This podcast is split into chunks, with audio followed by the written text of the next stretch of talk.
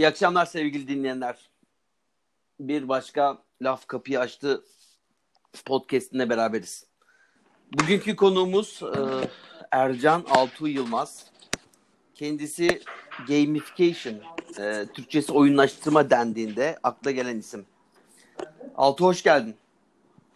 Hoş bulduk abi. Şimdi e, önce senden bir kendini tanıtmanı istiyorum. Ama ona geçmeden önce oyunlaştırma nedir bir anlatabilir misin bize? Tabii ki çok teşekkür ederim. Çünkü ee, gerçekten e, oyun sözünü kestim pardon. E, oyunlaştırma denince akla sen geliyorsun. Bir sürü kitabın var, bir sürü makalen var. E, yaptığın çok iyi çalışmalar var. E, Birçok yerle çalışıyorsun. Konferanslarda konuştun. E, bir ön bilgi vermiş olayım ben dinleyenlerimize.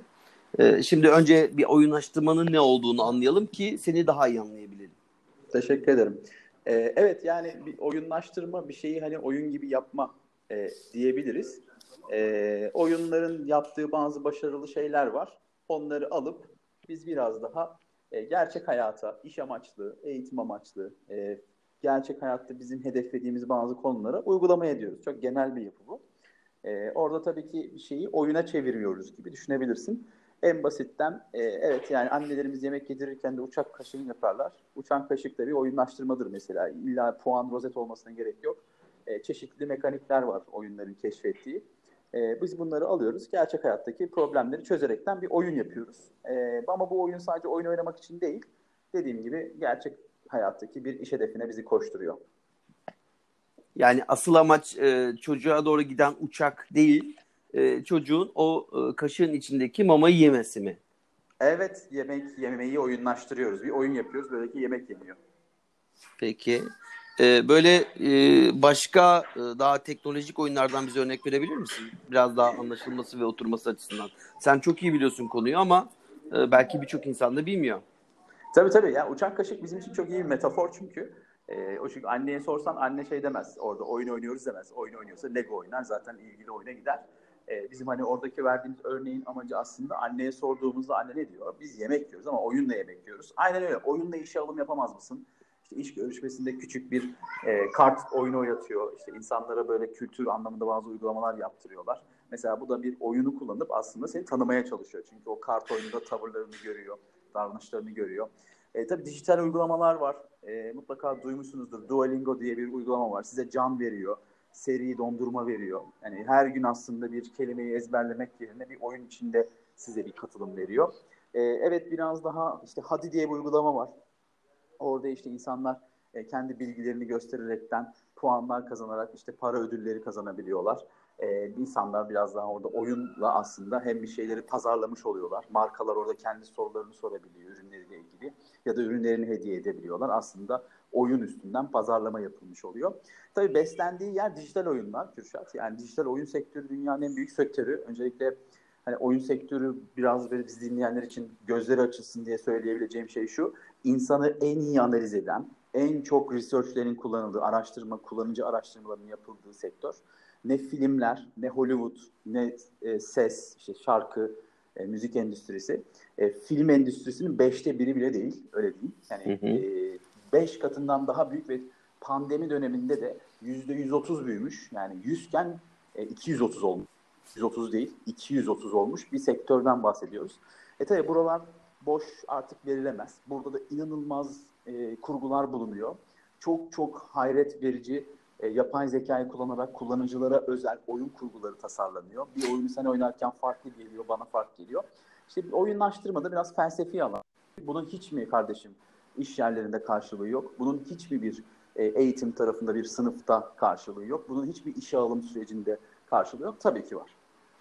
Peki e, oyunları oynarken e, oyunlar bizim e, davranışlarımızı, karakteristiğimizi nasıl ölçüyor Altuğ?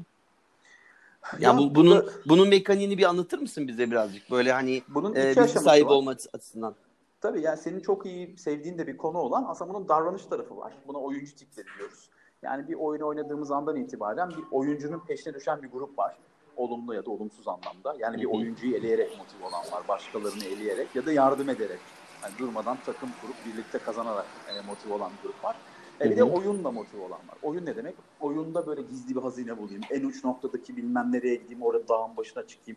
Hani böyle explorer dediğimiz bizim keşfetmeyi seven, oralardaki yani oyunda olmayan görevleri de kendine görev edinen bir grup var. Bir de görevleri sadece kendisi seçip 3 görev yaptım tamam. Şimdi 5 görev yaptım tamam. İşte 5 tane can topladım tamam gibi bireysel ilerlemeyi seven var. Yani bir oyun tarafı var bir de oyuncu tarafı var. Davranış tarafı.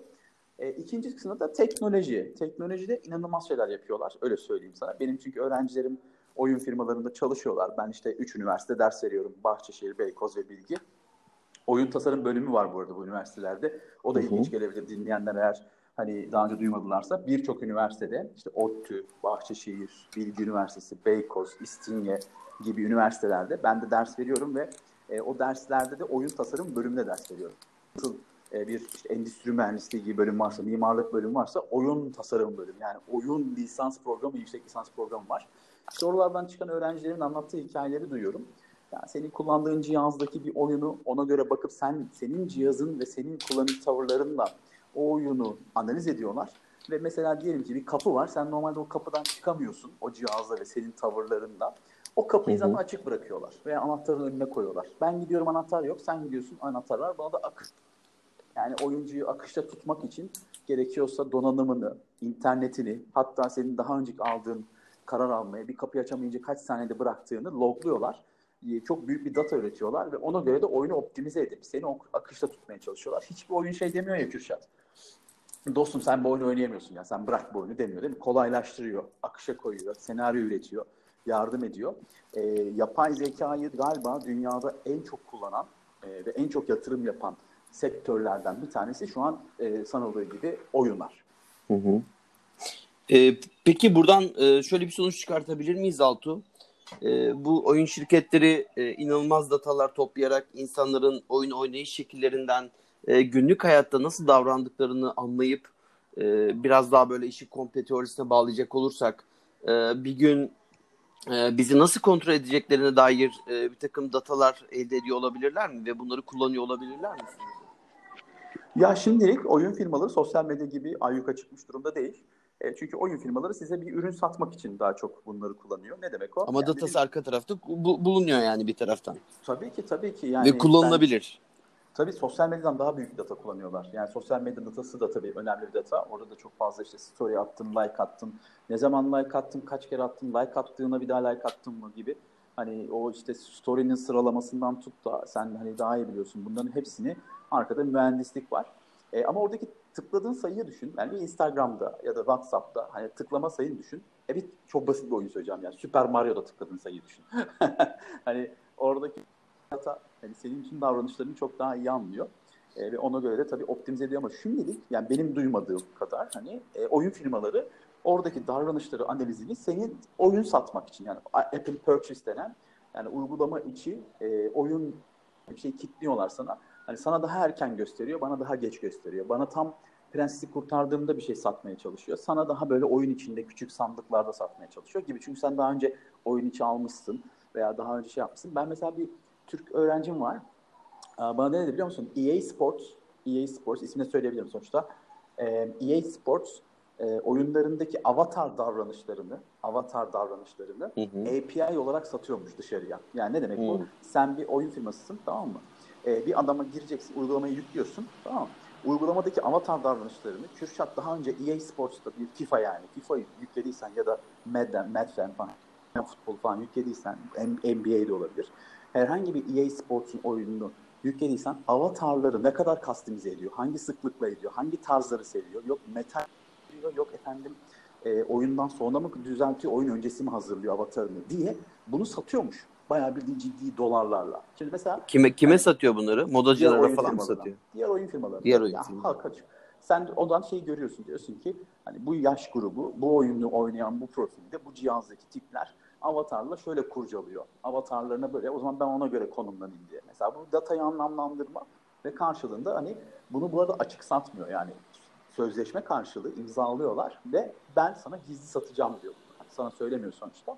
E, aynı şey gibi bu. Yani Analytica hani Cambridge Analytica. Yani sözleşmelerin içine bir şeyler koyuyorlar ve e, benim davranışlarımdan üretmiş oldukları dataları başka evet. şirketlere kullansın diye diye satıyorlar.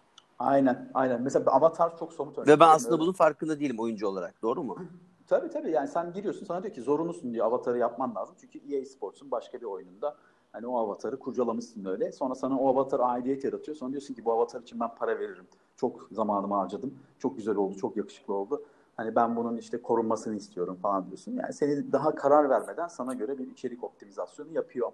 Yani aslında bunlar makine öğrenmesi ve data üretimi anlamında oyunların şey yapıyor ama oyunlaştırma hani buralarda hani senin sevdiğin konular tabii ama e, oyunlaştırma buralarda oyun mekaniklerini alıp aslında kullanıcılarda bazı davranışları hedeflemek diyebiliriz. Güzel. Teşekkürler. Peki e, sen oyunlaştırmaya nasıl bulaştın Altu? Bize biraz o hem kendinden bahsedip kimsin, nerede yaşıyorsun, neler yapıyorsun? İlk soruyu e, son, son, oyunlaş... son, İlk soruyu son mu soruyorsun? Hayır bu orta soru daha yeni sorular gelecek. o kadar kolay yırtamazsın. Okay, ee, tamam. Seni yakalamışım şu an. Ee, her türlü e, soruyu soracağım sana. Tamam tamam. Ben de açık Magazinsel var. sorular da Şaş... gelebilir yani. Ay, keyifle keyifle. Yani ona göre tabii paylaşırız biz de. Gardını aldın. Evet evet. Sorulara göre. Ya şey e, ben e, eğitimci bir ailedeyim. Rahmetli annem de işte eğitmendi. Sonuçta yani istiyorum. Sen benim abimi de tanıyorsun. Abim de e, eğitim, eğitimler veriyordu gönüllü. E, bizim aile biraz böyle eğitimci olduğu için ben e, net yani matematik mühendisinden çıktıktan sonra e, stajlarımı Yıldız'da falan okudun değil mi? Yıldız Matematik Mühendisliğinden mezun oldum. E, sonra işte kod yaz, mecbur kod yazıyorduk zaten işte C'dir. O yüzden bizim de C vardı. C++'ı geçmeye çalışıyorduk falan neyse. E, oralardan ben biraz daha Flash'la tanıştım. Flash tarafında oyun yapıyorduk sonuçta. Flash, Adobe Flash programı. E, ama eğitimlerini vermek çok daha keyifli gelmişti. Bir kırmızı kitap vardı hiç unutmuyorum. E, Bilgi Adam'da, Netron'da aynı anda freelance verdim. E, oradan Türksel'e bir iş yapılıyordu e, Bilgi Adam'da. E, o projede işte test olarak kendi bilgisayarımla gitmiştim falan hatta hatırlıyorum. Test yapmaya çalışıyordum. Türksel Akademi'ye bir e-learning yapılıyordu. O projede işte sevgili Koray Tamerk ile tanıştım.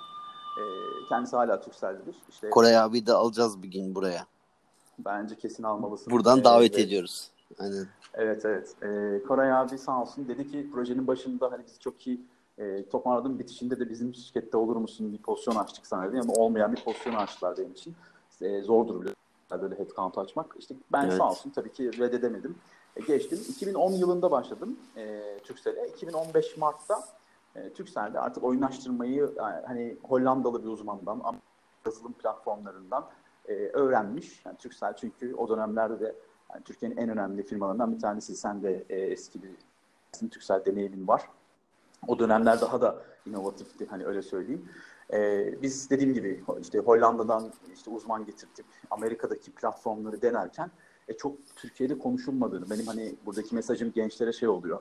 E, oyunlaştırma Google'a yazınca çok böyle derli toplu yani kitap zaten yok. Blog yazısı bile bir iki tane adam gibi vardı e, ya komple açık bir konu. Hani kimse girmemiş. Oyun sektörü hala çok sıcak değil. Zaten sen biliyorsun. Yani işte bir ihale açıldığında falan oyun firmaları gelmiyor. Yani ne kadar 300 bin lirada 1 milyon TL'de oyunlaştırmaya oyun firmaları çünkü ne olduğunu çok iyi bildiği için girmiyorlar. Hani o işte çünkü davranış bilimi var. O işte bir hani oyunların yaptığının dışında insanların davranışını tutundurmak, bir ekrana tıklamak değil. Gerçek hayattaki bir analiz, oyuncu tipleri analizi, journey gerekiyor. Ee, çok güzel hoşuma gitti bu konu ve Hemen blog yazmaya, oyunlaştırma Joe'yu aldım. E, orada işte içerik üretmeye başladım. Sonra döndü. 2015 yılında Bahçeşehir Üniversitesi gel bizde ders ver dedi. Sonra ben Türkcell'den e, işte ayrılma kararı aldım. E, Türkcell'de çünkü oyunlaştırmanın etrafında tam olarak yapamıyorduk.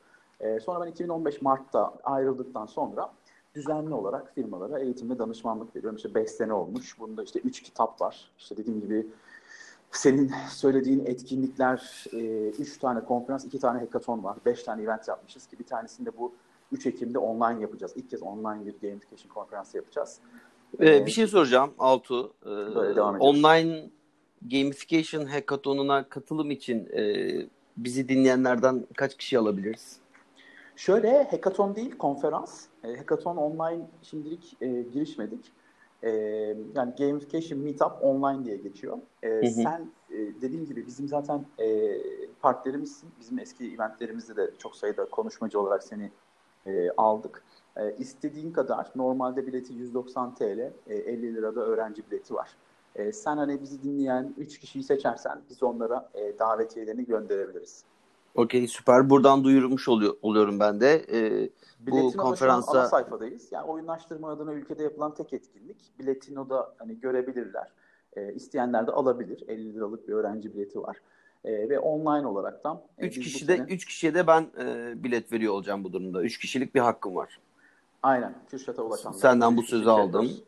Sıkıntı yok. Takipçilerimden bekliyorum ilgilenenleri. Tabii. Tabii ki.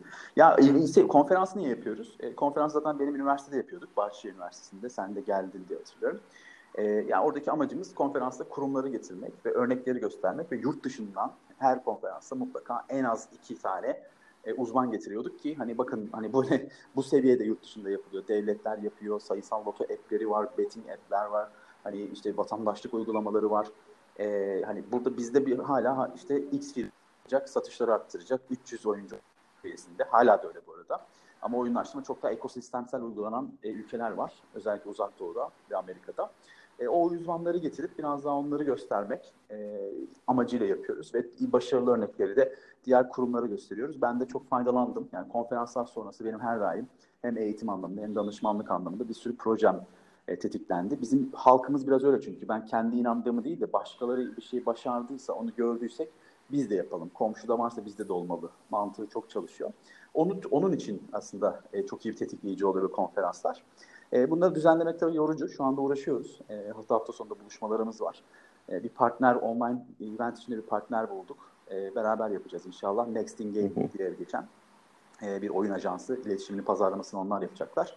E, bu sene de işte kahve dünyası gibi, eti gibi, borsa ligi gibi e, güzel proje. Atasun Optik'te var. O onu paylaştık. Koçtaş'ta var. Efsane diye bir oyun. E, bunlar hep satış yaparak işte e, gözlük, ikinci gözlük, güneş gözlüğü satarak veya Koçtaş usta kart satarak falan oynanan ama takım oyunları olan, meydan okumaları olan, bilgilerini de yarıştırdıkları oyunlar.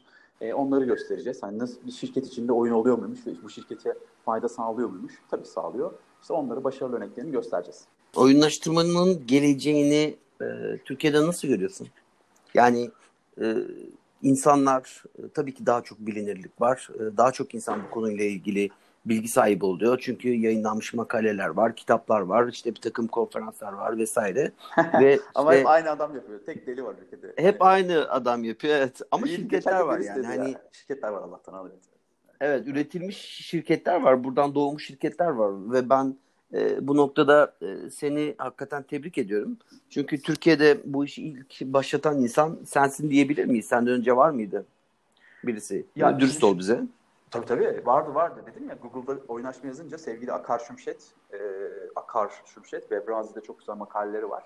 E, ben ilk değildim. Ama sevgili, bu konuyla ilgili aktivite yapan ilk sendin. Evet, e, tam bu kadar geniş çaplı. Saydıkların konusunda şeyi kabul ediyorum. Sürdürülebilir e, ve farklı kanallarda yani işte ne bileyim televizyona da çıktım. Ben dediğin gibi etkinlik de yaptım. E, üniversitede ders, kitap da yazdım. E, blog da kurdum. Community de kurdum. Community kurmak da önemli bu arada. 130 hı hı. kişilik GFET Türkiye ekibi var. Onlar her gün şu an bir şeyler üretiyor. Benim haberim yok şu an paylaşım yapıyorlar. O da çok önemli. Kendi kendine çalışan bir ekosistem oluşturdum orada. Kendi motivasyonları var.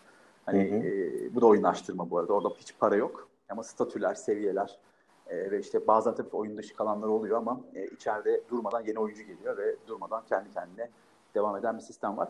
Hani işte bunu yapan evet ben dedim ama ilk değilim ya. İlk değil, dediğim gibi ben Ali Cevat Ünsal'ı tanıyorsun. Ali Cevat da mesela benden önce girmiş, daha önce makaleleri var falan ama ben bunu 3-4 sene e, dir e, bırakmadan, peşini bırakmadan e, Ziya işte yani Ziya Hoca gibi yani Milli Eğitim Bakanı bile benimle tanışmak istese ben oyunlaştırma anlattım.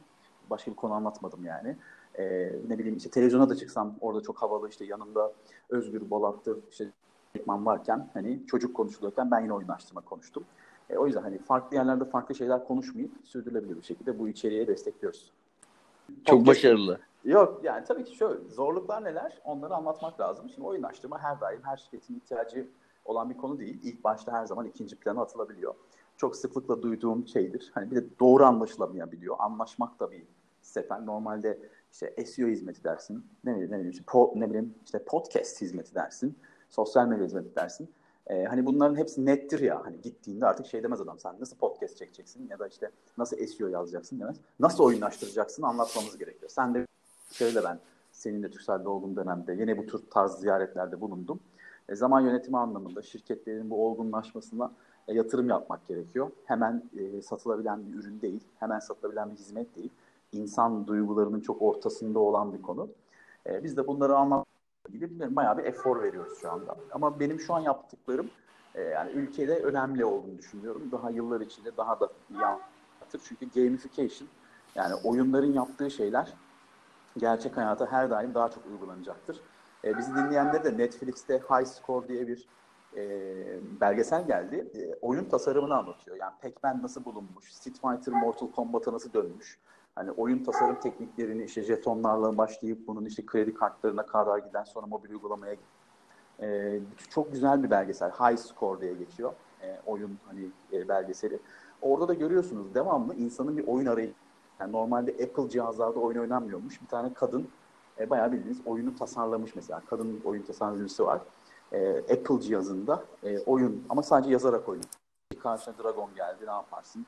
İşte ne bileyim kuyuya girdin. Kuyunun içinde işte su çıktı ne yaparsın ilk için falan diye. Hani kadın fantastik bir dünyayı normal metin yazılan bir hani veri tabanı tutulsun diye iş amaçlı hesap Hı-hı. makinesi gibi düşünün. Hesap makinesi bir cihazda bile yine oyun oynama ihtiyacı olmuş.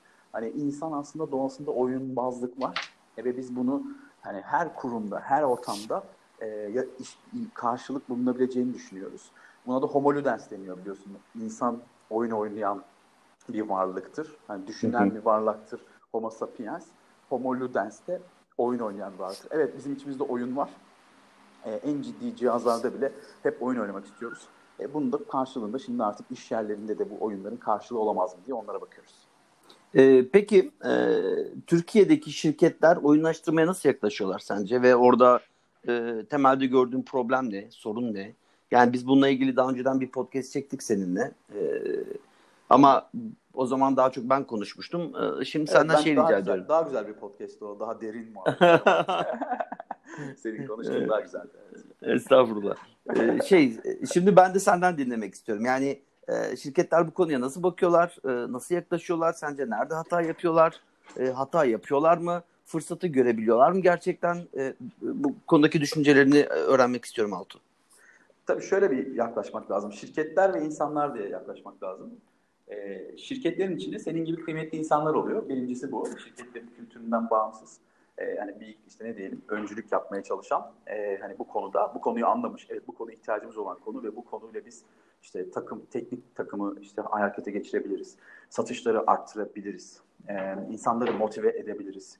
E, gibi bir hikaye kişi lider biliyor. Tabii bunu sürdürülebilir şöyle. O arkadaş işte hani ayrıldığında ya da pozisyon değiştirdiğinde sürdürülebilir olmuyor kültürde. Başka birileri oynaştırma neymiş ya sonra bakarız asıl işimize bakalım. Çok hani duyduğumuz bir laf.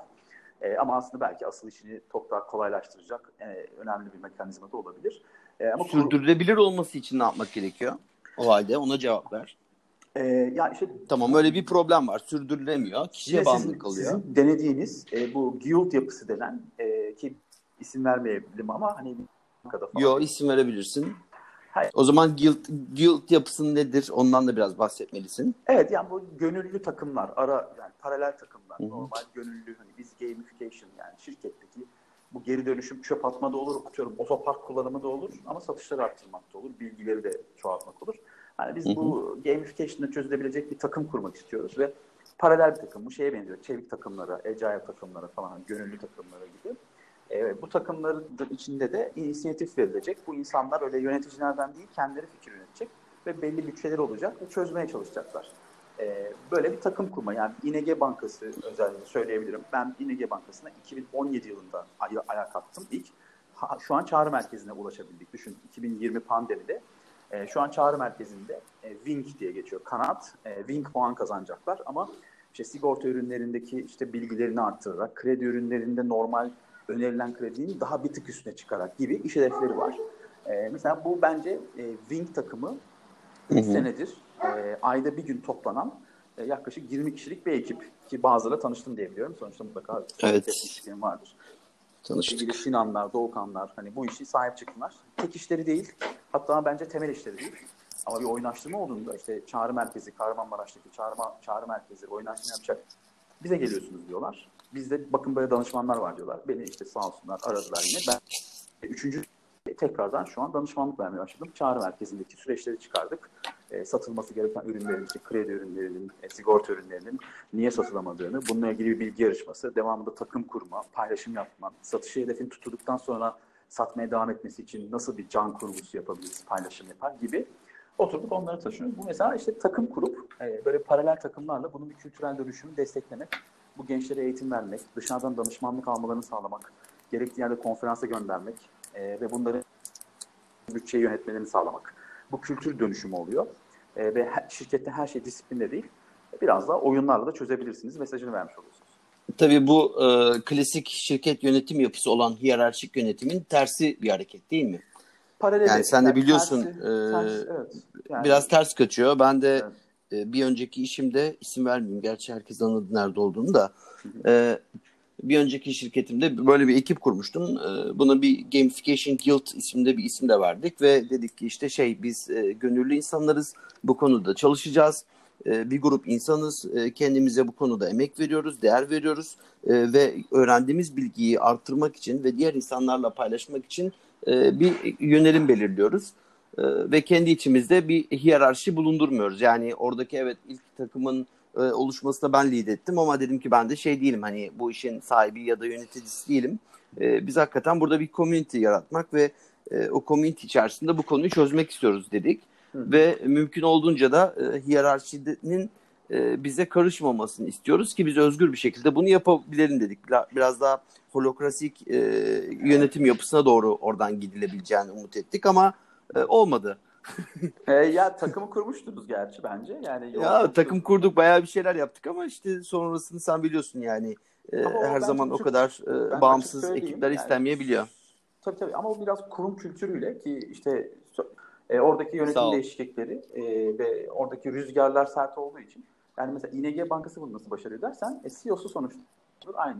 Hani Hollanda'ya transfer olmuş falan Pınar Hanım. Ben tanıştım. 79 doğumlu bir hanımefendi.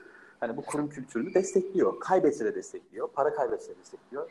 Hani diyor ki oyunlaştırma bizim kültürümüzde olmalı. Hani en azından buradaki hem etkinliklerde bir oyunla anlatılmalı hem çalışanlarda bu şey desteklenmeli. E, bu biraz daha dediğim gibi biraz yukarıdaki rüzgarları sert olduğu için biraz onun kurbanı olduğumuz, yanlış yaptığımız için değil. Eyvallah. Ben hani şey de söylemek istiyorum burada hani önemli olduğunu düşündüğüm bir konuda o. Hani bu oyunlaştırmanın hani nasıl yapılacağı, nerelere geçeceği, e, insanların özellikle yeni neslin nasıl bir motivasyon kaynağı olacak her daim daha çok yükselecek. Hani bazı bizi dinleyen arkadaşlar 27 dakika dayanabildiyse e, şunu söyleyebilirim onlara. E, oyunlaştırma hani konuşuldu, bitti gitti bir şey değil. Oyun sektörü ve e-spor sektörü çünkü yeni adı e-spor biraz da. E, takım oyunları ve işte dijital oyunun. E, bu dijital oyun sektörü büyüdükçe oyunlaştırma da büyüyecek. Oradaki taktikleri kullanıyoruz. E, ve burada inanılmaz bir pazar var. E, o yüzden hani gelmiş geçmiş bir şey değil. E, öyle diyenlere de bakmayın. E, kötü oyunlaştırmalar da var. E, işte Swarm'daki rozetler 2010 yılında tasarlanmıştır. Foursquare ismi. Yemek Sepeti 2014 yılında tasarlanmış bir oyunlaştırma. Ama 2020 yılındayız. Artık farklı oyunlaştırmalar konuşuluyor. E, Duolingo'ya bakmak, Fitwell'e bakmak e, doğru olabilir. Oradaki işte puan sistemleri, level mantığı, kay kayıplı kazançlı süreçler e, çok daha doğru olacak. Senin hoşuna gidecek bir şeyle kapatayım. Zamanı ne kadar bilmiyorum ama. Ee, hayır kapatmıyoruz daha henüz. Ortalardayız Altuğ'cum. Ha okey ben bir yarım saat falan ettim. Ee, şey Borsa Ligi e, ben hani söyleyeyim danışmanlığını yaptığım bir oyunlaştırma projesi. E, Borsa İstanbul'un ve Halk Yatırım'ın e, son kullanıcıya da açık bizi dinleyenler indirip bakabilirler. E, borsayı bir oyun gibi kurgulayıp size sanal puanlar kazandıran ve sonra sıralamaya ve işte avatar değiştirebildiğiniz rozetleri olan mesela bir kağıdın hem düştüğünü hem yükseldiğini bilirsen analist olduğun işte e, veya işte borsa açıkken e, girdiğinde bazı işte eğitimleri tamamladığında eğitimlerde gösterilen e, işte sigorta sektörüyle ilgili kağıdı bildiğinde sana bir borsa akademisi kampüs rozeti veren gibi insanlara biraz daha oyun içi ödüllendirme yapan bir sistem var. E, sabahleyin Borsa İstanbul'daki bir yönetim grubuyla toplantıdaydık. E, hani bu oyunu daha çok büyütmek e, ve özellikle gerçekten e, hisselerin üstünden de puan kazandırmak. Hani sadece düştü çıktı kurgusu var ya Borsa Ligi'nde. Onu değil. Hani gün içinde e, düşünce de düşsün puan, çıkınca da çıksın gibi daha bir simülasyon oyunlaştırması istiyorlar. Diyen beyefendi dedi ki e, Borsa İstanbul yönetiminden beyefendi e, hocam dedi biz dedi hani şeyden artık e, e, pes ettik. E, duyuru atıyoruz. Push notification atıyoruz. E-mail atıyoruz. WhatsApp'tan gönderiyoruz. Hani yeni nesle bizim borsa e, şeylerini, süreçlerini anlatamıyoruz. İnsanlar para kaybediyorlar, insanlar mutsuz. Bize bunu niye demedin diyorlar. Bu blok altı niye? Bu kural değişken. Bak diyoruz, WhatsApp'ında var, e-mailinde var. Her şeyinde iletişime duvara asmışız. Masana göndermişiz. Daha ne yapalım? Yani bu arada bu da bir konu bence. Senin hoşuna gidecek. Artık dikkatimizi toparlayamıyoruz. Önümüze gelen şeyleri okuyamıyoruz. Bizden beklenen davranış değişikliklerini e, bilinçli bir şekilde yapamıyoruz. WhatsApp'larla kontrolümüz gitmiş, e-mailler okunmuyor. Biz bunda artık şey izliyor. Hatta oyunla ilgili de şöyle bir yorum yaptı. Oyunda da dedim ben onboarding yapacağız. Dört tane ekran koyacağız. Hani klasik biliyorsunuz işte danışmanlık yaptığımız şey. Ee, sen işte borsaya mı geldin, ödüle mi geldin, oyuna mı geldin, işte kaç gün açarsın, broker mı olursun, şunu mu olursun, borsa ligini indirenler görecekler. Bence bu sorulara da doğru cevaplamıyorlar. Bence anketleri de doğru yapmıyorlar diyor. Artık o kadar ümidini yitirmiş ki hani son kullanıcının hiçbir şeyi doğru şekilde ifade edemediğini ancak oyunlarla onu motive edelim. Gerçekten bir oyun ortamı yapalım. Ama bu oyun ortamında bu bahis yapmak gibi işte hani tahlil fonlarına fikirlerini söylesinler, takip etsinler, gün içinde puanın düştüğünü görsünler, yükseldiği zaman da yükseldiğini görsünler, daha karmaşık, gerçek bir borsa simülasyonu ortamı olsun ama tabii ki statüleri olsun, seviyeleri olsun. İşte onlara daha çok para verelim. Yani sanal paralarla oynayacaklar ama daha iyi oynayana daha çok para verelim. Rozetleri olsun, kazanımların biriksin. O da oyunlaştırmaya giriyor. Yani simülasyonun oyunlaştırması oluyor. E, artık bunu söyleyen e, Borsa Ligi'nin genel bir yardımcısı e, şeyde ikna olmuş yani. Biz artık hani insanlara e-mail atıp iyi video eğitim gönderip işte 27 dakikalık bir video eğitimle e, veya işte insanların dokümantasyonunda e, bu bilgileri veremiyoruz ama böyle bir oyun içinde her şeyi sömürüp alıyorlar diyor. Güzel. Böylece e, öğretemediğimizi oyunlaştırmayla öğretiyoruz. E, peki e, bunun eğitim bacağı nasıl Altu? Ya eğitim tarafı yani tabii ki... şimdi yeni nesil evet şu an eğitim alıyor değil mi? Tabii tabii. Ee, ve okumayı o kadar sevmiyor. Farklı öğrenme yöntemleri denemek istiyor. Ee, ve de, bunu çok yani- hızlı bir şekilde e, yapmaya çalışıyor. Sen e, yeni neslin e, eğit- eğitimi konusunda oyunlaştırmayı nasıl görüyorsun? Milli Eğitim Bakanlığı ile görüştüğünü de biliyorum. Hani onlarla da birçok defa bu konuları tartıştın. Hani ne kadar yapıldı, ne kadar yapılmadı bunları bilmiyorum gerçekten. E, ama şey, e, sen eğitimde oyunlaştırmayı nasıl buluyorsun, nasıl görüyorsun ve nasıl olmalı sence? Ya senin de alabarsın iki tane kızın var. Ee, benim de e, ve onların aldığı eğitimde e, mutlaka dikkatini çekiyordur.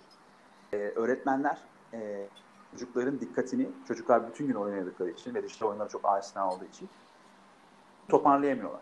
E, ve çocuklar böyle 40 dakika ders dinleyemiyorlar. Ancak bir oyunla, fiziksel bir oyunla hani eğitim yapılıyor. Uzaktan eğitimde bile küçük bir oyunla ya da sınıftaysa da çoğunlukla oyunla artık eğitim yapılıyor. E, ve bunu bir eğitim metodolojisi olarak kullanıyoruz. Yani oyun oynatmaktan bahsetmiyorum. Çocuk satırım bastırım oynatmıyorlar yani. Orada bildiğiniz işte bir kaçış oyunu oynatıyorlar, bir puzzle çözdürüyorlar. Yani dersteki kazanımı doğru bir oyun kurgulası kurguluyor öğretmenler. Ve Kahoot gibi işte farklı yazılımlar var. Class Dojo gibi, Menti gibi. Yani yazılımlar, bedava yazılımları kullanıyorlar. Çocuklar akıllı tahtadan karakterlerini seçiyor, soruları cevaplıyor, görevlerini yapıyor, puan kazanıyor. E, oyun gibi ders yapıyorlar. Ee, öğretmenler zaten bence en çok bana da ilgi gösteren kitle sağlık değil, finans değil. Yani evet, biliyorsun eğitim sektörü bizim hani GNF Türkiye'nin de yarısından çoğu öğretmen. Nedeni bu. Yani biz nasıl oyun açacağız abi dersi? Oyun oynatmayacağız. Oyunu teneffüste oynuyor. Derse geldiğinde ben buna nasıl işte coğrafya öğreteceğim, işte ne bileyim illeri öğreteceğim, ne bileyim e, din kültürü ders planları var oyunlaştırılmış. Dini, dinimizi öğreteceğim. E, bu zaman işte oyunlaştırmaya devreye giriyor. Bir oyun kur ki öğrensin çocuk deniyor. E, eğitim şu an en çok ihtiyacı olan bir grup ama buradaki güzel haber şu, o çocuk işte benim kızım da e, büyüdüğünde tabii ki şirkette bir şeyleri, e, şir- şirket kültürünü, e, satış ortamını, e, belki inovatif bir fikir geliştirme e, seanslarını, hatta eğitimlerini, zorunlu eğitimlerini, iş sağlığı eğitimlerini belki oyunla almak isteyecek yani. Sonuçta oyunla büyüyen. Biz öyle büyümedik. Bizi sınıfa koydular. Mık edemedik. Hatta dayak da yedik değil? Ben, ben dayak yiyen, yiyen nesildim açıkçası eğitimde. E, ama bizim çocuklarımız şu an öğretmenleriyle eğlenerek öğreniyorlar. E, bütün öğretmenlerin hepsi oyun tasarımcısı gibi oyun yapıyor. Web tool'ları kullanıyor. E, bizim de şirketler olarak biraz dersimizi iyi çalışmamız lazım. Ee, önümüzdeki yıllarda 5 yıl gibi bir hedef belirleyelim. Ee, şirketlerin iş yapış şekli, e, istihdam şekli, e, işlerin yürütme şekli sence nasıl olacak? Ya birincisi şu, yani şirketlerin şu an e, en odaklı zaten pandemide bence onu hızlandırdı. Ofis mantığını değiştirmemiz gerekecek. Ben hani e, geleceğin ofisi diye böyle havalı havalı ofisler gösterenlere şu an bildiğin işte pijama terlik gösteriliyor. Geleceğin ofisi demek ki şeymiş yani hani işte İzmir'de bir sahil kentiymiş yani. Bir kere onu anladık pandemide. E, hı hı. Bence iş yerleri e, çoğunlukla e, zorunlu olmadıkça bir araya gelinmeyen e, insanların her yerden her şekilde çalışabildiği bir ortama dönecek. Bu bence çok dev, devrimsel yani. Bir sürü plaza var. Şu anda büyük bankalar duyuyorum. Gebze'de olan birkaç bankayı duydum. E, yıllık sözleşmelerini iptal ediyorlar blok blok. E, pandemi yüzünden. Dönmeyecekler yani. Hani yüzde ellisi dönmeyen var, işte tamam dönmeyen var. Birincisi bu. Bence iş yapış tarzlarımızı biraz daha uzaktan nasıl yapabiliriz? E, bunları biraz e, çalışacağız. İkincisi, burada oyunlaştırma ile ilgili bir konu yok. Yani hani geleceğin ofisi e, kesinlikle daha havalı ofisler değil, daha ne bileyim ergonomik çantalar falan değil. Bayağı bildiğiniz artık her evin bir balkonu gibi e, ofis kısmı olacak ve bence okul kısmı da olacak. Çocuklarımızın da okul alacakları bir yerler e, geliyor gibi geliyor bana. Ve e, haliyle e, sanal gerçeklik burada devreye girecek. Daha e, uzaktan gerçeği yansıtabilmek için e, arttırılmış gerçeklik, sanal gerçeklik, hologram gibi belki teknolojiler e, daha yaygın kullanılmaya başlanacak. Doğru mu sence de? Öğretmenlerimizin verdiği eğitimlerden öğretmenlerimiz de memnun değil. Yani ben hani şeylere bak yani raporlar falan şey değil normal etraftaki öğretmenler sorsanız eğitimi hakkıyla yapabiliyor musunuz hocam? Bakın bu cümleyi söyleseniz ben yüzde 80-90 hayır cevabını alacağım düşünüyorum. Çünkü yeterli. Zoom değildir yani. Online eğitim Zoom değildir. Zoom toplantı ve konferans tooludur. Ee, interaktifte falan yoktur. Motivasyon yoktur. Ee, dediğin gibi hologram gibi e, arttırılmış gerçi Pokemon gibi e, hatta oyunsu ekranlara ihtiyacımız var ve böyle eğitim platformları çıkacaktır. E, keza şirketler için de aynı mantıkta. E, yani şirketler e, toplantılarda ve işte beyin fırtınaları çok yapamıyoruz işte Zoom üstünden. E, daha farklı tool'lar çıkacaktır. E, geleceğin içinde böyle fırsat var. Yani işe alım dediğin işte geri bildirim e, bu taraflarda biraz daha anlam, biraz daha eğlence. Her şeyin böyle sahte olan işte kravatını takıp önceki soruları internetten okuyup hatta o pozisyonun maaşını var bir garip siteler hani önermeden daha bilmek gibi böyle hem şirket tarafında sahte hem çalışan tarafında sahte böyle bir düşmeleri artık yapılmayacak. Ee, daha çok online ile başlayan, belki dijital bir size görev verilen e, böyle yazılımlar var biliyorsun zaten sen Türkiye'de e, şu anda var. Çok çok az sayıdalar. Az önce sohbet ettik bir firmayla. Yani 2-3 tane firma var hani bu tarz böyle online bir oyun açıp senin o pozisyona uygunluğunu oyun oynayışına göre eşleştiren. Ama bunlar norm olacak şirkete ben başvurduğumda ne diyelim o şirkete? Kürşat Taşkın AŞ. Tamam mı? Müthiş bir emlak şirketi olsun. Tamam ben de müthiş bir satışçıyım. Kürşat Taşkın diyecek var. E, hocam şuradaki formu doldur. Şuradaki oyun oynar mısın? İsmine belki oyun demeyecek. Başka güzel bir şey bulabilir. Simülasyon diyebilir. Dediğim gibi sanal gerçeklik diye. İsmini söyleyebilir. Bizim bir emlak krallığı oyunumuz var. İş başvurularını oradan yapıyoruz.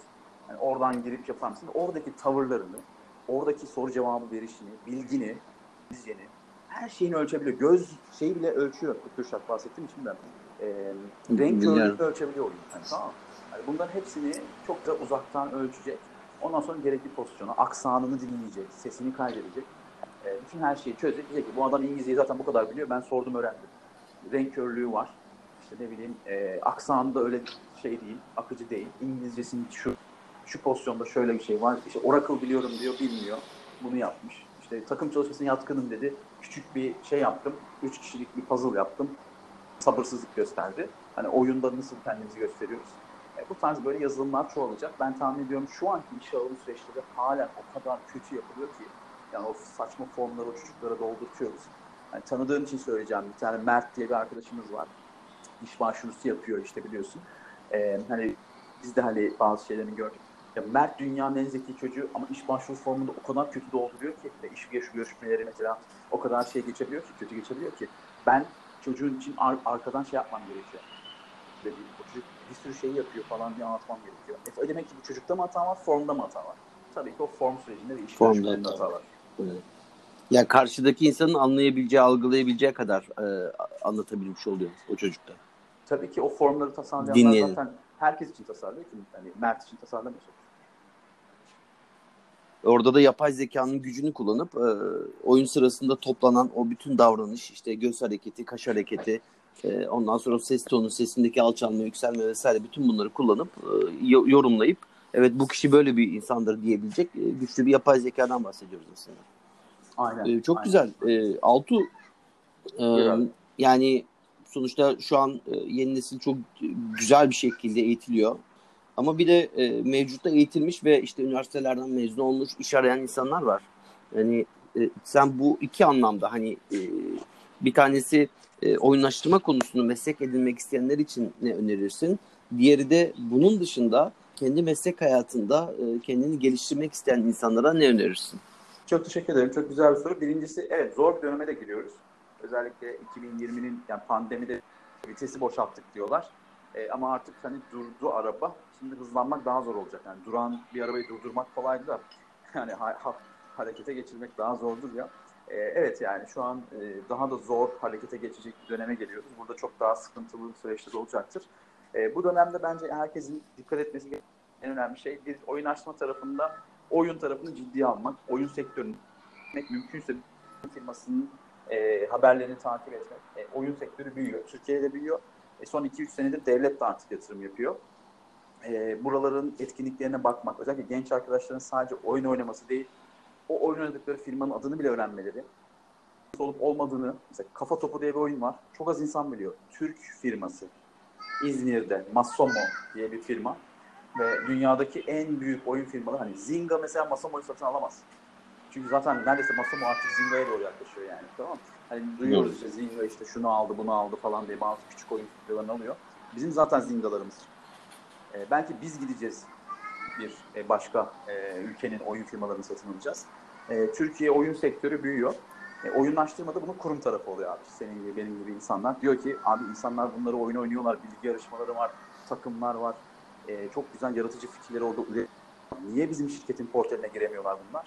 diye dertlenecek olanlara da önerim biraz davranış bilimine bakmaları ve bu oyun sektöründeki bazı doğru oyun tasarım tekniklerini işte avatar tekniğini, e, Masomo kafa topunun avatar tekniğini mesela düşünmeleri, e, bir satış lider tablosu açıyorlarsa açıp gerçekten lider tabloları alternatifleri olaraktan bir işte e, Farmville'e bakmaları, ne kadar karmaşık bir lider tablosu var. Oradan esinlenip kendi sağ satışı bölgesel lider tablosu, günlük lider tablosu, takımsal lider tablosu gibi biraz onların üstüne kafalarını yormalarını söylerim. Ben buna oyun gözü açılmış insanlar diyorum. Hani oyun oynarken sadece kazanmak için değil, ben ne yazık ki belgesel bile izlerken, o Netflix'teki belgeseli bile izlerken ben bunu işte hani danışmanlığını yaptığım işte şu firmaya nasıl bunu anlatırım, nasıl uygularım diye bakıyorum artık. Ee, bir şekilde bu şeylerin çok karşılığı var. Ee, bu yaratıcı fikirlerin. Onlara önerim de bu. Oyunları sadece boş boş oynamak değil. Hangi firma yapmış, hangi taktiği kullanmış, buradaki taktik benim hayatımda neyi değiştirebilir, iş yerime nasıl uygulayabilirim, acaba bu satışla yapılan şeyi satış olimpiyatlarını çevirebilir miyim? Survivor dizisi izliyorum. Acaba ben bizim içerideki akademideki eğitim Survivor'ı yapabilir miyim? Hani eğitimlerdeki işte bilgi yarışmaları Survivor gibi olur mu? Kazananlar konsey olur mu? Adadan atılır mı? Bunları biraz düşünmeye başladığınızda çok güzel örnekler çıkıyor. Sevgili e, Kuveyt Türk'ten Tunağan'ı da anarak burada tamamlayayım. E, kendisi 97 doğumlu e, genç bir çalışandır, Kuveyt Türk çalışanıdır. Tunağan Öz. E, mesela Tunağan'ın e, halı saha organizasyonundan sorumluyken yani Kuveyt Türk şubelerinin halı saha organizasyonu maçlarını daha yapılandırılmış yapabilmek için bir yazılım geliştiriyor. Eşleştirmeli turnuva yazılımı. O yazılım o kadar başarılı oluyor ki halı sahada. E, Genel Müdür Yardımcısı sevgili Semih Bey diyor ki Tunağan'cığım senden ricam bunu satışlar içinde yap. Bakın askere gidiyor. Askerde bir ay askerlik yapıyor. Bırakmasını çıkartıyor. Dönüyor. Şu an Kuvvet Türk'te XTM Şampiyonlar Ligi bir e, şey var. E, satış ve sağ sistem oyunu. E, sevgili Tunağan e, hani e, ben gurur duyuyorum kendisiyle. Genç bir arkadaşımız. iki kere terfi olup e, bu projeyi hayata geçirdi. Ve şubeler her hafta birbirleriyle eşleşip birbirlerine gol atıyorlar. Birlik usulü. E, normal satışlarının dışında sadece ATM yani isteyen deniyor orada. İsteyenlerin e, dijital davranışlarından daha çok puan kazanarak da e, böylelikle bir turnuva yapılıyor. Çeyrek final, yarı final ve final şampiyonasıyla ATM kullanım oranı %17-60. E, halı saha Excel'inden e, yenilikçi bir arkadaşımız bir platformu yazdırdı. Bunu Kuveyt'e gidip sundu bu kardeşimiz, Tunağan kardeşimiz. Çok güzel. E, Kuveyt'te sunumundan bana fotoğraf gönderdi. Ben de kendimle gurur duydum. E, kendisi çünkü benim kitabımı okumuş. Yani oyunlaştırma E, senin de dediğin gibi konuşmanın başında bir Google'a yazmış, sağa sola bakmış, kitabımı almış. E, onun üstüne bizle tanıştı. E, ve bu şeyde de ben onun kendisiyle gurur duydum. Aynen böyle şeylere ihtiyacımız var. Ee, sanırım e, vaktin biraz dar, öyle anlıyorum. Ee, 45 dakikada Bence konuştuk. benim çektiğim en uzun podcast oldu. İki tane podcast diye düşünebiliriz. Ben bir tane borçlandığını düşünüyorum Kürşat'cığım. Ee, ya ben seninle istediğin kadar podcast çekerim. Hani konuk olurum. Sen yeter ki davet et. Ee, ben Tamam. şu an e, podcastleri 20 dakika falan yapsam da bunu bir saate kadar uzatmak gibi bir hedefim var. Şimdi senden şöyle bir Tamam. söz istiyoruz Altuğ. Birini Evet, aldık evet. zaten. Üç kişilik bir e, meetup'a katılım e, hakkımız var. Onları e, ben ileteceğim sana. İkinci sözümüz de şu. E, sence e, senin e, tavsiyen ve referansınla e, bu podcastlere davet etmek e, davet etmemiz gereken bir isim söyle ve bize o kişiyle e, kontak ayarla. Kim olacak bu? E, ya pod, çok zorladı gerçekten. Şimdi hemen pat diye söyleyemedim. E, ama yani podcast'in e, mesela bir tema verirsen ben çok biliyorsun network'ü olan böyle sağda solda tanıdığı olan çok sürpriz yerlerden sürpriz insanlarla sürpriz ilişkileri olabilen bir tipim. E, bana bir tema söylersen Podcast'in ben sana- teması şu. Laf kapıyı açtı. Pardon, laf kapı açtı. E, amacımız burada e, farklı kesimlerden, farklı e, dinamiklerden gelen insanları konuşturmak, onların hayat hikayelerini dinlemek, uzmanlıklarını dinlemek ve bu anlamda bir bilgi aktarımı sağlamak. E, o yüzden şey kriterimiz yok yani. Hani oyunlaştırma üzerine bir podcast. Evet, veya ben- işte hayır hayır oyunlaştırma söyleyeyim. gerekiyordu. Ee, bir Hı. daha almayacağız seni. Öğrendik tamam bitti yani. Ee, belki başka bir arkadaş alırız. Ee, ondan sonra şey e, başka bir kanaldan sanatla ilgili konuşuyoruz. Başka bir alanda e, kişisel gelişimle ilgili konuşuyoruz ya da e, insanların kendi problemleri olabiliyor. Bunlara bir takım çözümler arayabiliyor. Onlarla ilgili podcast çekebiliyoruz. Ee, gibi gibi böyle birçok e, farklı şey var. Hani konu Şöyle başlığı yapalım. var. Ee, o yüzden seçmek zor şeyimiz yok. Hani ben e, o kişiyi diyeceğim ki evet e, şu temada sizinle şöyle bir podcast yapıyor olacağım diyeceğim. E, ve o temada yapıyor olacağız. Anlatabildim mi? O yüzden senin e, tema bağımsız bir şekilde şu an e, isim söylemeni bekliyorum. Yani bunu ben yayınlayacak olduğum için e, yani sen, şu- sen şu an bunu söylemek zorundasın Altuğ. Bir isim vermek zorundasın. Ve Tamam, o kişi bir tane isim e, vermesem böyle e, hayır, hayır hayır hayır öyle bir şey yok. isim Tamam. istiyorum. Şimdi Koray abiyle yapacaksın. Çok da ben Hayır onu geç. Onu ben zaten düşünmüştüm. Koray abi Evet, geç. Tamam. Hiç kıvırtmaya çok- çalışma. hani oyunlaştırmadan öte oyun yani beni her konuşmasıyla gerçekten o akşam böyle üst üste düşündüğüm hakikaten hani aynı evde yaşasak acaba bütün gün Ben de acaba ses gitti, internet bitti falan deyip kapattım mı diye bir korktum yani bir an düşündüm. Evet, geliyor sesin. Heh, seni ben abi uzaktan duydum kusura bakma. Sorun değil.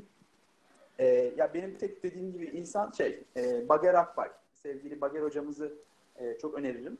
E, Hı ben hı. kıymetli- e, çünkü hem sanat hem yazılım çok farklı platformlarda içerik üretebilen birisi. E, Hı hı. Bager Hoca ile bir sohbet etmenizi isterim. Tamam, o zaman senden şunu rica ediyoruz. Ee, Bageri Hoca'ya bu podcast'i e, e, göndermeni, ben paylaş, paylaştıktan sonra. e, aynen. Oyunlaştırma yapıyoruz. O zaman ikinci Ee, de söyleyeceğim. Bager Hoca çünkü reddedebilir. E, Ama sen bir alalım. şekilde e, kontak Bager kurarsın ve bence hani, sağlarsın. e, Okey, ikinci, ikinci isim alalım. Bize iki Evet, tane söz vermiş oluyorsun Kesin bu kabul durumda. edeceğini düşündüğüm çünkü. E, ikinci isimde bizim konferansta e, ka- sevgili kanunuyla e, Bros, GTA, Grand Theft Auto falan çalan e, Mersin'de yaşayan sevgili kanuni arkadaşım Ahmet Baran. E, Süper. Ben açıkçası bu kadar oyunu seven ama aynı zamanda sanatla birleştiren e, bir kardeşimiz daha görmedim. E, hem Bagar Hoca'ya göndereceğim hem Ahmet Baran hocamıza göndereceğim. İnşallah e, ikisiyle de güzel sohbetler yaparsın. Harikasın. Teşekkür ederim. Ee, söylemek istediğin son bir şey var mı Altuğ? E, Kürşat iyi ki varsın. E, açıkçası oyunlaştırmanın hani e, karbon kopyası gibiydi. Ben senle hani tanıştığımız e, ilk toplantıdan itibaren sevgili abim ta- tanıştırmıştı beni ki abim de çok fazla oyunlaştırmaya inanan hatta birisi değildir. E, yani güzelim kariyerini oyunlaştırmayla heba ettiğim gibi de bazen söyler. E, hani ben biraz daha içsel motivasyon. Doğrudur da bu arada. Yani ben normal kurumlarda kalsaydım sen de biliyorsun daha daha çok paralar kazanıp daha çok Ama ben toplumsal faydaya ve hatta dünyaya etkilediğini düşünüyorum. Biraz abartmış gibi gözüksem sen biliyorsun neye etkilediğini. E, dünyadaki bir sürü insana dokunabildiğimi düşünüyorum. E, bunun tabii insanın da bir tane hayatı olduğu için e, hani bankadaki hesap mı hani legacy mi biraz da e, senin hani dünyaya etkin efsanen mi deyince ben ikincisini seçtim. E, senle her toplantımızda iyi ki Kürşat var ve benim göstermeye çalıştığım yeri zaten varmış. Oyunlaştırmanın yapmaya çalıştığı şeyi aslında oyunun araç olduğunu, e, kurumlarda biraz daha aidiyet, kurumlardaki bu memur zihniyetinin biraz daha insanların da güçlü yanlarını keşfedip e, daha doğru konumlanmalarını e, sağlayacak bir yöntem olarak konumlandırdığınız için çok mutlu oluyorum. Konferanslarda da seni zaten e, kurumların içinde tam bir e, oyunlaştırarak oyunu değiştirecek profil olarak örnek gösteriyorum. İyi. E, şu an bir yeni bir konu açtın Altu. E, vaktin varsa çok kısa bir soru daha soracağım. Tabii ki abi. E, az önce bir şey dedin. Hani kurumlarda değiştiren dedin. Bunlar bir oyuncu profili değil mi? Evet. evet disruptor demen. Evet. O onlardan bize kısacık bahseder oyunu misin? Oyunu oynayan ama oyunu daha iyi oynamak için devamlı fikir üreten. Hani normalde Okey. Onların onların toplam bir adı var. Tavla oynarken de olabilir ama kurumda da olabilir. Onların toplam bir adı var ve onların e, klasifikasyonu var. E, bunu yapıyorsun sen de. E, insanların davranış şekillerini an- analiz ettikten sonra onlar nelerdir? E, çünkü şunu düşünmelerini istiyorum ben de dinleyenlerin, e, sevgili dinleyenlerin. E, kendilerini o oyuncu türlerin içinde nerede görüyorlar? Bir özgür ruh var. Disruptor var. Evet. E, sen sayarsın diye bekledim. Şey, e, Ha, yok, yok, görevci var. bırakıyorum. Achiever bana görev ver. Ben hani başka bir şey istemem. İnsanlarla ilişkim yok. Bana görev, Mission Impossible kafası. Görevci var. E, o, o gezmeyi de sevmez. Araştırmayı. Yok koltuğun altına mı koymuş görevi zarfı nereye saklamış diye bakmayı sevmez. E, oyun tarafında görevci var. Oyun tarafında biraz daha e, explorer var. E, gezgin. İşte hani gezeyim, bulayım, olmayanı, hiç gidilmemiş yere gideyim. Hiç buraya ayak basılmamış, bu dağın tepesine çıkayım falan gibi. Oyun, hani gerçek hayattaki duygunun oyun tarafındaki var. Bu oyun tarafıydı. E, bir de oyuncu tarafında pozitif var, negatif var. Pozitif oyunculara yardım edeyim, takım kurayım, geride kimse kalmasın. Hani 100 kişilik ekip 100'ü de tamamlayınca görev bitsin. Hani ilk yapmak falan değil. E, en iyi fikri ben üreteyim, sunum yapayım. E, birilerinin işte bir şeyler başarmasından sorumlu olayım. Onlara dağıtayım, ekipman dağıtayım falan, duyuru yapayım gibi. Bir de negatif Altu sesin gitti. En son bir de negatif var dedin. Evet negatifler birbirlerini yenmek Street Fighter gibi düşünebilirsiniz. Ee, benim abi şarjım bitiyormuş o yüzden toparlayalım hemen. Ee, Okey, bitiriyoruz. oyuncuların da negatif tarafında oyuncuların kaybından keyif alan başka oyuncuların hani e, bir oyundaki görevi kapıdan çıkmaksa bile başka bir oyuncuyu gidip onların e, elemeye çalışan e, liderlik tablosu seven işte e, meydan okuma seven birebir challenge'ları seven e, bir profil var. Hani oyunculara Hmm. yardım değil, daha çok onları elemekten en son kalan, hayatta kalan kazanacak oyun mesela. Onu çok severler. Onu da eleyeyim, onu da eleyeyim. İşte PUBG mesela çok net öyle bir oyun. E, bu bu arada seçmek iddialı. Hepsinden içimizde var. Sosyal tarafta var. İşte şuraya da gitmiş olan da var ama oyunlarda görevli seven var. Ama tabii ki ağırlıklı çıkıyor ve bunların hiçbirinin yanında bir de sorgulayan bir profil var. O da diyor ki oyunu daha iyi nasıl yapabilirim? Oyundaki görevleri nasıl iyileştirebilirim? Çok kıymetli 10 tane bir tane çıkar derler. Sen öyle bir profilsin bu arada. Ben değilim. Ben görevliyim ve yardımseverim. Öyle diyeyim. Yani şey çok net. Araştırma değil. Görevler olsun. İşte ilk konferansı yap. ilk kitabı yaz. ilk online şunu yap falan. Bu mesela görevdir. Ama bunu biraz daha takımla yapmak istiyor. Yani bir bireysellik değil. E gerçekten ben bir sahneye tek çıkmayı çok acayip sevmiyorum. E, sunum yapmak için ödül almak için ama birlikte çıktığımız ödüller, birlikte yaptığım işler benim her daim. Hatta birlikte makale yazıyorum. Bazı dergileri zor durumda sahne de yazdık. Zor durumda bırakıyoruz. Yani tek yazarlı yerlerde çift yazar yazıyorum. Manyak mı bu herif diyorlar. Yanına illa birini alıyor. Ee, sevdiğim tarz o çünkü. İşte bu oyuncu tipi. Ee, ve o anlamda da bence e, herkesin içinde bunlardan yüzdelik birimler var. Peki. Çok teşekkürler Altu. Ee, Ben teşekkür ederim Kuşat. İnşallah tane için ve bana borçlusun. Bir sonraki Rövanş podcastimizde görüşürüz. Ama zor sorular bekliyorum. Hani bir önceki gibi kolay sorular olmasın. Tamam. Çok kolaydı o evet kusura bak. Evet bayağı kolaydı yani ezberden konuştuk gibi oldu. Ben biraz daha böyle challenge edici Güzel. e, soruları oyununda- seviyorum. Sağ ol kardeşim. E, hayat oyununda hakikaten e, doğru oynuyorsun. E, sorgulayıcı, geliştirici. E, hani bu hayat oyununda da bu küçük 55 dakikalık bir oyun arkadaşlığımız için teşekkür ediyorum. Eyvallah. Ee, sevgili dinleyenler bu akşam e, Ercan Altuğ Yılmaz'ı konuk ettik. Kendisi oyunlaştırmanın Türkiye'deki ilki olmasa da e, en iyilerinden e, ve bu konuda çok ciddi emekler veriyor. Umarım sizin için de vizyon açmış, e, bir umut olmuş, e, yeni bir fikir oluşturmuş ve e, bilginiz, bilgi e, haznenizi daha da geliştirmiş bir e, podcast olmuş olur. E, ben çok teşekkür ediyorum. E, görüşmek üzere ve her zaman dediğimiz gibi esen kalın. Altuğ senin de esen kalın demen gerekiyor. Teşekkür ederim. Es- Herkese es- selamlar. Esen kalın. evet, esen kalın, oyunla kalın. Esen kalın sevgili dinleyenler.